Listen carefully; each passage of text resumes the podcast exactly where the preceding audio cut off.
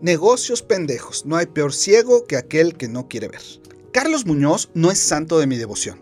Su estilo hiperbólico, con ese look de barbas largas y sacos barrocos, hacen que me parezca un tanto cuanto sobreactuado.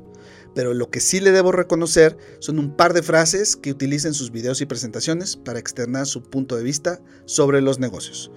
Una de ellas, que en otra columna voy a tocar, es las neuromamadas, criticando abiertamente a Jürgen Klarik, otro gurú de los negocios y la que se me hace una joya es la que él llama negocios pendejos. Con el histrionismo que lo caracteriza, el Máster Muñoz, así se autonombra, nos explica, palabras más, palabras menos, que un negocio que no es escalable y se estanca sin crecer es en verdad una verdadera pérdida de tiempo.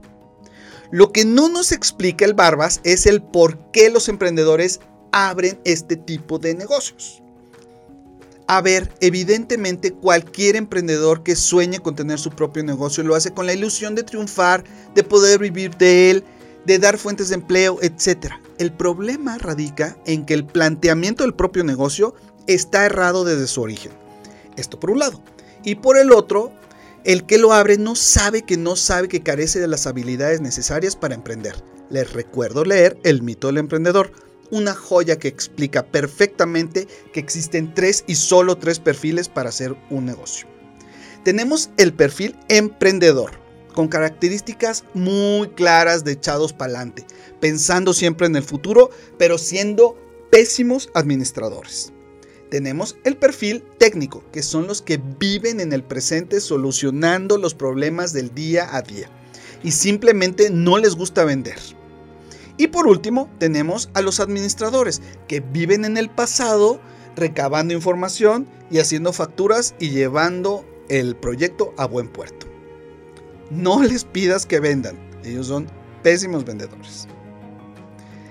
Si esto lo entendieran los emprendedores, no habría una tasa tan alta de fracasos.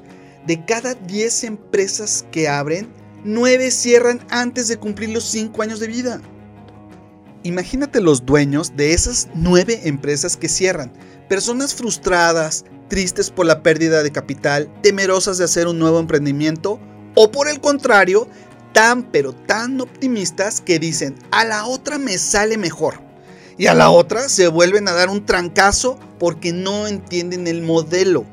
Nosotros como agencia hemos visto infinidad de veces empresarios quemados por su propia ceguera y nos frustra no poder atenderlos. Somos buenos, pero no somos magos. En el pasado hemos cometido el error de tratar de atenderlos y los que terminan haciendo negocios pendejos hemos sido nosotros. De 10 emprendimientos que se abren, que 9 cierren antes de cumplir los 5 años de vida, nos parece un desastre. Nosotros como consultora de marketing te ayudamos a identificar los perfiles para que tu proyecto y emprendimiento lleguen a buen puerto. Soy Ciro Medina. Hasta la próxima.